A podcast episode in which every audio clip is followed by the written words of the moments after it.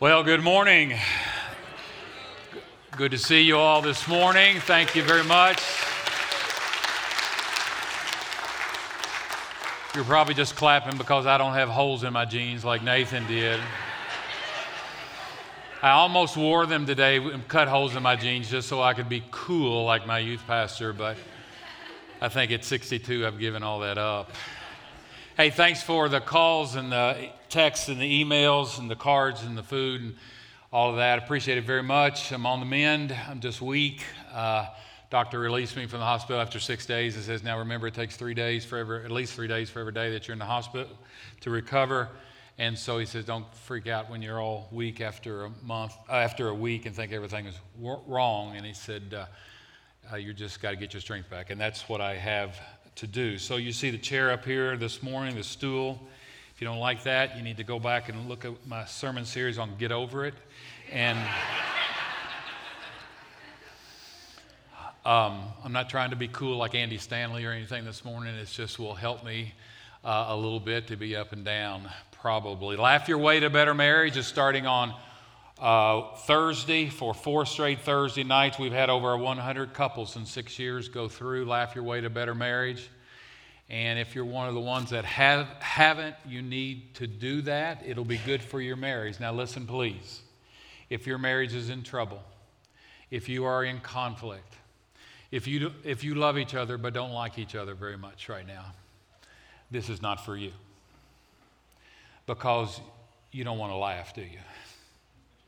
Let's be honest. Your problems are too serious to laugh at. But if you're just like most marriages and um, you can get a little bit better and you have the struggles that most marriages do, uh, this will make fun of a lot of differences between men and women. And, and those differences between men and women, if you're having trouble, you don't like those differences and you don't want to laugh about them. Um, so I can help you in other ways, hopefully, if you find your marriage in that state but uh, Laugh Your Way would not be for you. Um, so, four straight um, Thursday nights. We need you to sign up if you need childcare. Okay? Because we need to have some kind of clue. And that says register about a day if childcare is needed. Well, that's Karen trying to be really good and efficient, but you can register anytime you want to register, okay? We'll make it work. I've been pastoring too long to, to know that if you tell people to register now, they won't register on Monday and they won't come, but I want them to come anyway, okay? So um, register if you can today. That would be helpful for us to plan. Thank you. Um, but if, if you forget to register by Wednesday and call the office, we'll, we won't um, be mad at you or anything, okay? Laugh your way to better marriage. It will, um, it'll help you, and you'll laugh for four straight uh, Wednesday nights, okay? Um, if you've never preached, you don't really know this, but preparing a message uh, for me takes more energy than it does to deliver it. And so I thought to help myself out a little bit after six days in the hospital and a week at home recovering, really three weeks on my back, uh, because I was on my back for a week before I went to the hospital. Um, I thought I would just look back over a quarter of a century of preaching and preach something that I preached before. And I found a message that I preached in 2003 before you all ever heard of Mark Atherton. Preached it in Georgia. This is in a series of messages that I uh, was preaching on characteristics that God wants to see out of us as Christians, you know, and I don't really remember what they all were, but it could be you know, be merciful, be forgiving, uh, be holy, be something. And I preached a message that. Uh, I've decided to polish up a little bit and hopefully preach it better than I did in 2003 because I'm hopefully a better preacher than I was back then. But, um, and it's be real. God wants you to be real with Him. God wants you to come clean with Him. God doesn't want you to pretend that you are a better Christian than you are. Now, we pretend for lots of reasons, we act for lots of reasons, and most of those is to, are to please one another. So, I, my self esteem is dependent on what you think of me, so I got to make you think that I'm such and such a Christian. And God knows anyway, right? Because we don't pretend. I mean, God knows when we're faking it, God knows the deal. We're not fooling God. I hope nobody here is theologically stupid enough to think that you're fooling God, okay? But, but you do fool me and you do fool each other. You don't fool your wife because she sees it, and you don't fool your husband because they see it. You don't fool your kids. But you can fool all of us, and you can be here every single Sunday. And um, you could be on the board. You could be a Sunday school teacher. And you could be a pretender. I want to tell you that God doesn't do well with fake. And this is pronounced all the way through Old Testament and New. God doesn't do well if you act. God doesn't do well if you pretend. God wants you to come clean. And in fact, a prerequisite for His grace coming to you is that you come clean. Because He will withhold your grace if you're pretending, withhold His grace if you're acting, withhold His grace in your life if you're trying to act like a better Christian than you really are. So, this is a serious, serious issue. He talks about it throughout the book of Matthew and says in Matthew 15, 18, he says, talk, speaking of the Pharisees, he says, These people honor me with their lips. They go to synagogue, they look good when they walk around, they dress up, and they do the right things, they say the right things, but their hearts are far from me. God doesn't do well with fake. God doesn't do well with pretend.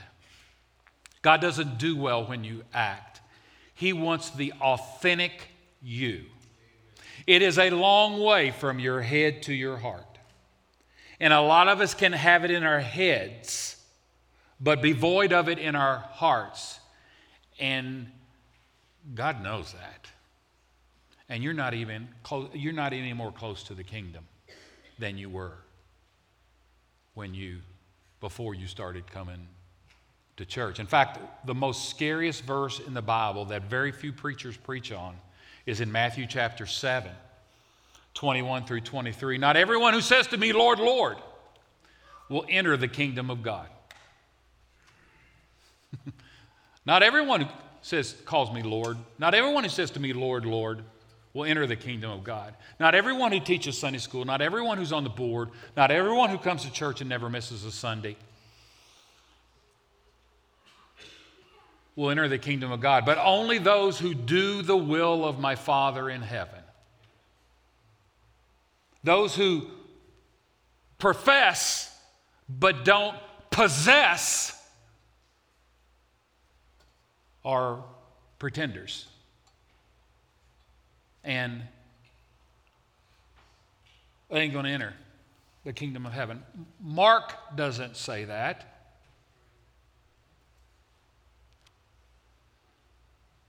The verse goes on to say, Many will say to me on that day, and that's judgment day, many will say to me, Lord, Lord, did we not prophesy in your name and drive out demons and, and in your name and perform many miracles? Didn't we teach Sunday school and didn't we, didn't we give our tithe every Sunday and, and, and didn't we get a perfect attendance ribbon? And,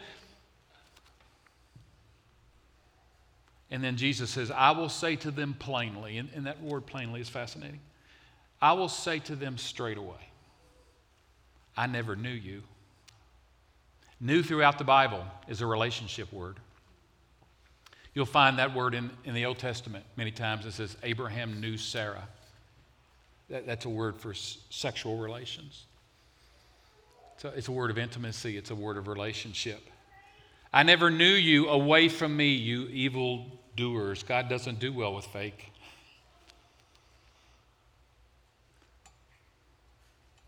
You can fake me. You can fake the person sitting next to you on the pew. But you can't fake God. You may be building yourself up and by thinking other people think really, really good of you and that you're super duper Christian, but God knows the score. And on that day, Matthew chapter 7, Jesus says, on that day, there's many people that are going to be in first shock. Aren't you glad you came to church today?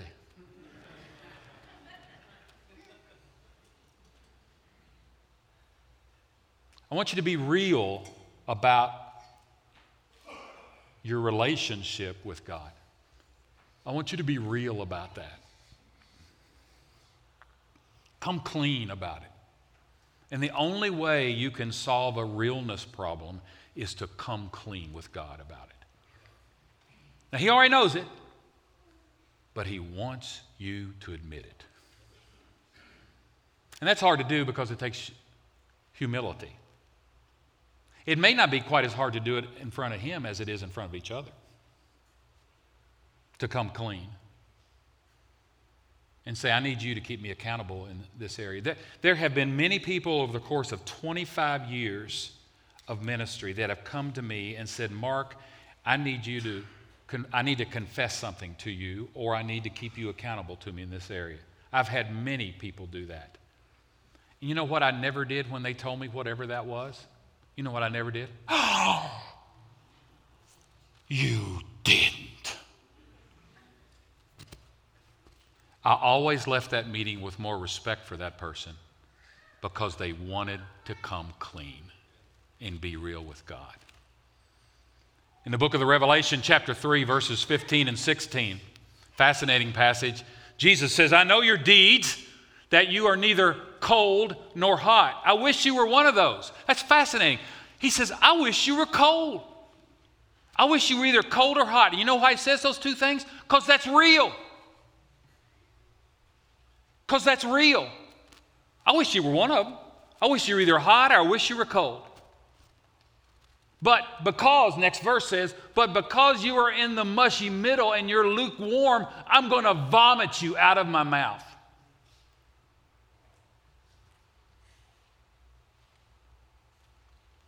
These kind of messages don't build churches. Sorry. So be, be honest about your relationship to God. If you're cold, come clean about it. There's great grace to people who get honest with God. There's great grace coming to people who are authentic in their relationship with God. You know, people like me as a pastor and don't like me as a pastor for the same reason. Because I try to be very real in the pulpit. Now, some people like their pastor to be nice and shiny and, and present a good image. And I don't always do that because I tell you all the I'm just, I'm just a traveler like you, and, and, and I just am honest about the journey that I'm on. Some people don't like that because they want to believe that their pastor is, is just got it all wrapped around his little finger, you know. But there's, there's others of you that come up to me. I had a person come up to me in, in, in Georgia, and they said, I like you. You're honest. Now, listen, what a damning thing that was to say to other preachers they've heard, which means we've had preachers that weren't honest and tried to put on airs. Y'all say that in Ohio, we say it in Kentucky all the time. Put on airs in front of people. They said, You're honest. I use the word real. Now, I don't air every bit of my dirty laundry out. I do have a little sense.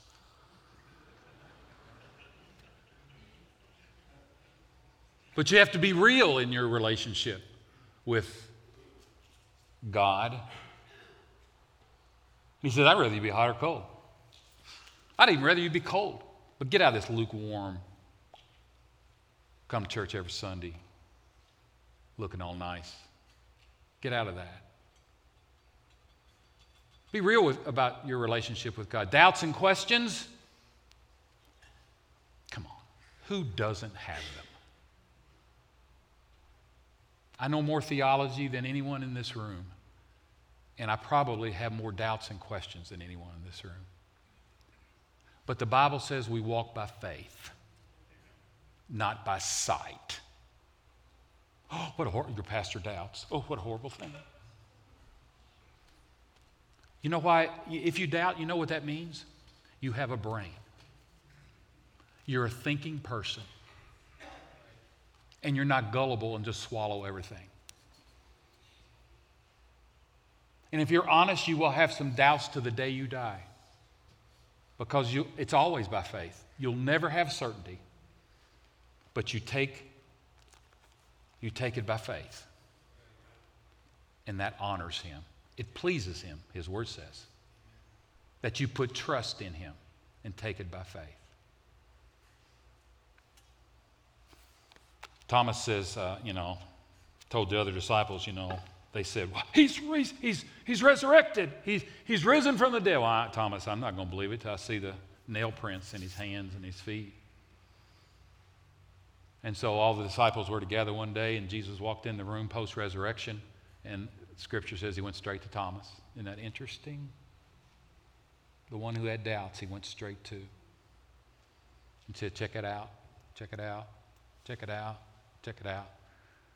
And we have one of the most profound professions of faith in all of Scripture that came as a result of doubts. Thomas falls at his feet and said, My Lord and my God.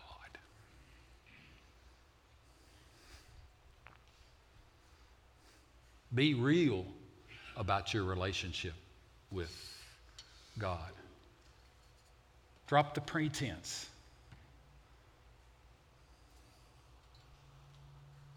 God can deal with that. Great grace is coming your way if you'll just drop the pretending and drop the. I've had people say, I've had no, there's no telling how many people I've had say this in 25 years of ministry. Well, you know, I'll, I'll get things squared away with God. I got to take care of, of a few issues in my life, and what they meant was sin. I got to take care of a few issues in my life. You know, I've got to da da da da da da, and then you know, then I'll get it right with God. How stupid! How stupid! Come to God and let Him take care of those issues in your life. How how that's, that shows you know nothing at all about this thing we call Christianity. Come to Christ and let Him take care of those issues. He'll deal, he can deal with it. He, whatever those issues are, He'll deal with it. Be real about your spiritual growth. The Bible says there are, are people that are babes in Christ and there are people that are mature. There are people the Bible calls infants and people that have grown up in the faith. And you'll never grow up in the faith until you grow through infancy. And you'll never grow through infancy until you admit that you're a babe in Christ. You can be here every Sunday for 40 years and still be a babe in Christ. You can hear the best preacher on the face of this earth, whoever that is, for 40 straight years and still be a babe in Christ if you're not practicing your faith Monday through Saturday. And if you find yourself as a Christian who's been on the way 10, 20 years and you're still a babe, you still don't know where the book of Second Chronicles is.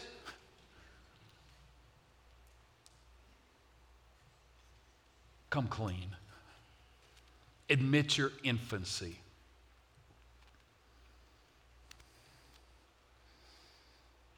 Be real about where you are spiritually. You, you'll stay an infant if you never have the humility to admit where you are. You'll stay a babe in Christ, as the Bible calls it. The writer of the Hebrews in chapter 5, verses 12 through 14. In fact, though by this time, now that means they've been Christians for a while, though by this time no, we don't know what that means. How much time? We don't know. Though by this time you ought to be teachers. You, you still need someone to teach you the elementary truths of God's Word over, all over again. You need milk. You can handle solid food. The writer of the Hebrews says. Next verse says, Anyone who lives on milk, being still an infant, is not acquainted with the teachings about righteousness, right living. Solid food, the scripture says, is for the mature, who by constant use, day after day, after week, after month, one foot in the front of the other, one step back, two, one step forward, two steps back, three step forward, one step back, by constant use have trained themselves to distinguish good from evil. Got to be come clean, be real, stop pretending, stop faking, be authentic about where you are spiritually, Christian, babe, mature, milk, solid food. You'll never be able to handle solid food unless you first can handle the milk and grow, grow through the milk stage, the writer to Hebrews says. Apostle Paul opened the whole Western world up to Christianity. He had to be kind of spiritually mature, didn't he? I, I assume he did. Because he opened up the whole Western world to Christianity. And he says in Philippians chapter 3, verse 10, he says, I want to know Christ. Yes, to know the power of his resurrection and participate in his sufferings, becoming like him in his death, and so somehow to attain to the resurrection from the dead. Now, here's what I like listen to the man who opened up the whole Western world to Christianity. Not that I've already obtained this. Not that I've reached the pinnacle. Not that I've got this Christian life wrapped around my little finger. Not that I've already obtained all of this or have already arrived. When do you arrive as a Christian? Harold, have you arrived yet? yet? Okay, I don't know when you arrive as a Christian. Not that I've already arrived at my goal, but I press on. I press on. Shouldn't have said that yesterday, but I'm going to press on today. Should have treated my wife with more grace, but I'm going to press on today. This week was one step forward, two steps backward, but I'm going to press on next week. But I press on to take hold of that which Christ Jesus has taken hold of me. Brothers and sisters, I do not consider myself already to have taken hold of it. This man who opened up the whole Western world to Christianity.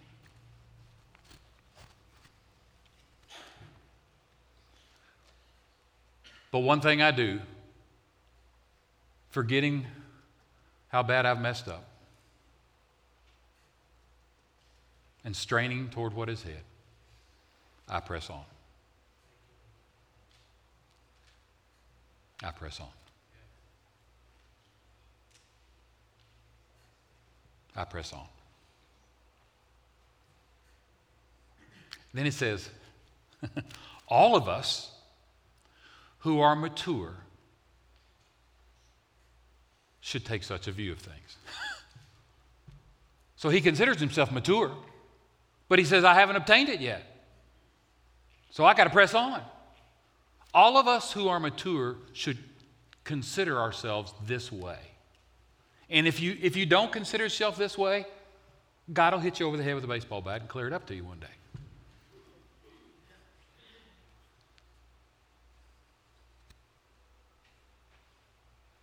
I'm so, I'm, I'm so pleased that I preached a message in 2003 that today in 2021 I can preach again because if it was true then, it's true today.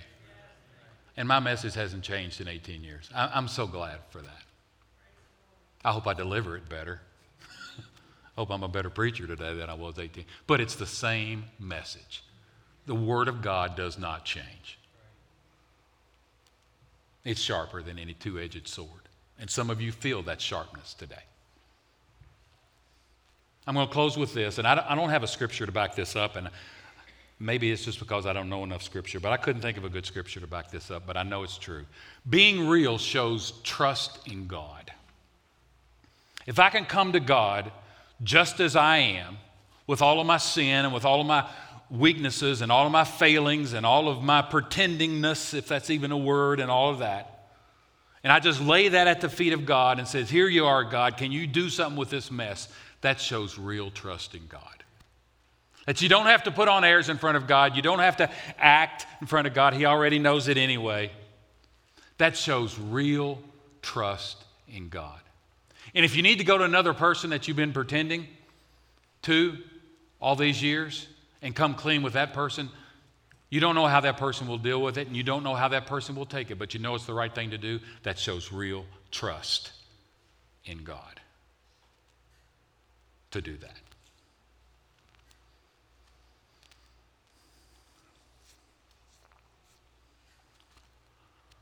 So I'm 62, and I wanted to preach something to you today that I preached when I was 42.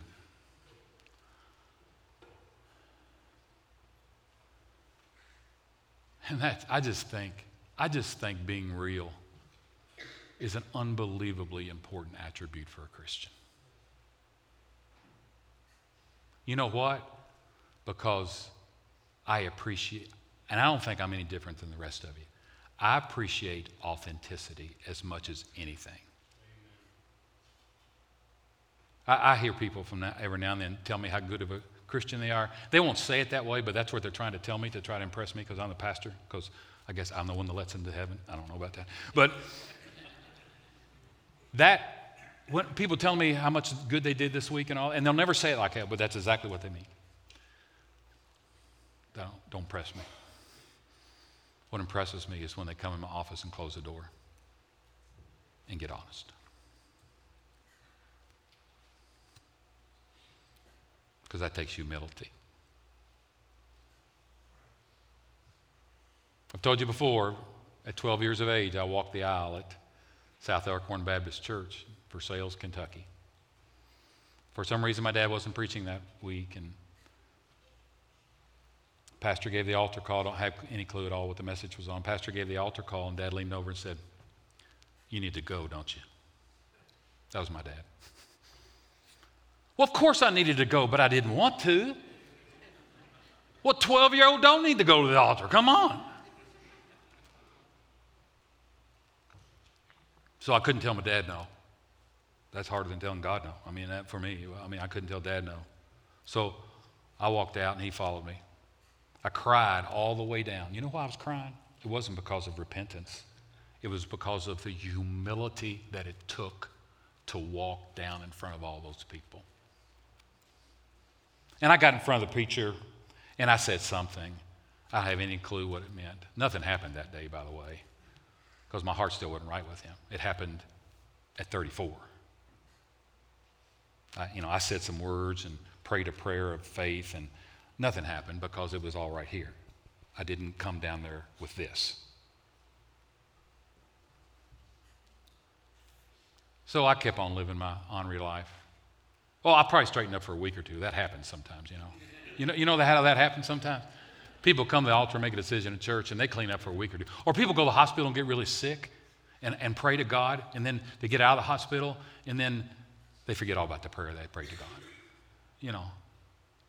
So you know, my, my Christianity lasted a week or two, but then I was back to my ways of trying to be cool, you know, like all 12 year olds are. I got real at the age of 34. And God ran to me.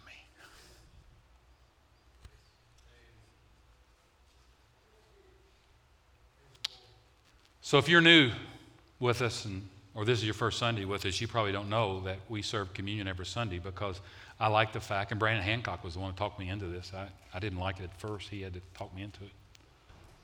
But it makes me bring every single message to the cross, and I think that's a good discipline for a preacher. And that's where you have to come to the cross of Jesus and, and ask his forgiveness for this sin of pretending, faking, not being real. And say, God, take this mess that is me. Take this adultery, take this pornography, take this abuse, take this lying, take this fill in the blank. I want to be a real, real Christian. I want to grow up. I know I'm an infant. I've neglected His Word. I don't, I don't have any kind of life of discipleship during the week. I've neglected all of that. God, I know I'm 50, but take this baby Christian. And for the time that I have left on this earth, would you grow me up? But you, there's great grace coming your way if you pray a prayer like that. Oh, he loves to hear that prayer. So our servers are coming to the table, and some of you may want to receive communion at the, ta- at the table, and some of you may want to come to the altar and bow, and we have the communion vials here at the baskets. Some of you may want to stay in your seats, and I will lead you through communion in just a few minutes. I don't know where you are right now, but I want you to know our altars are open and however you choose to use them or not use them today. If God has spoken to you today, you need to respond in some way. Whether you just respond in prayer at your seat or you respond tangibly. You know why the altar is a good thing? You know why the altar is a good thing? Because this is a humbling position.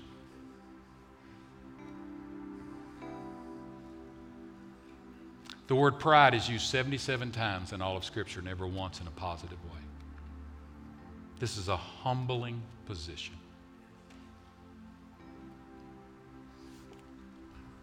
You continue to worship for these next few minutes, however you choose, at the table, at the altar, right there in your seats. You choose right now.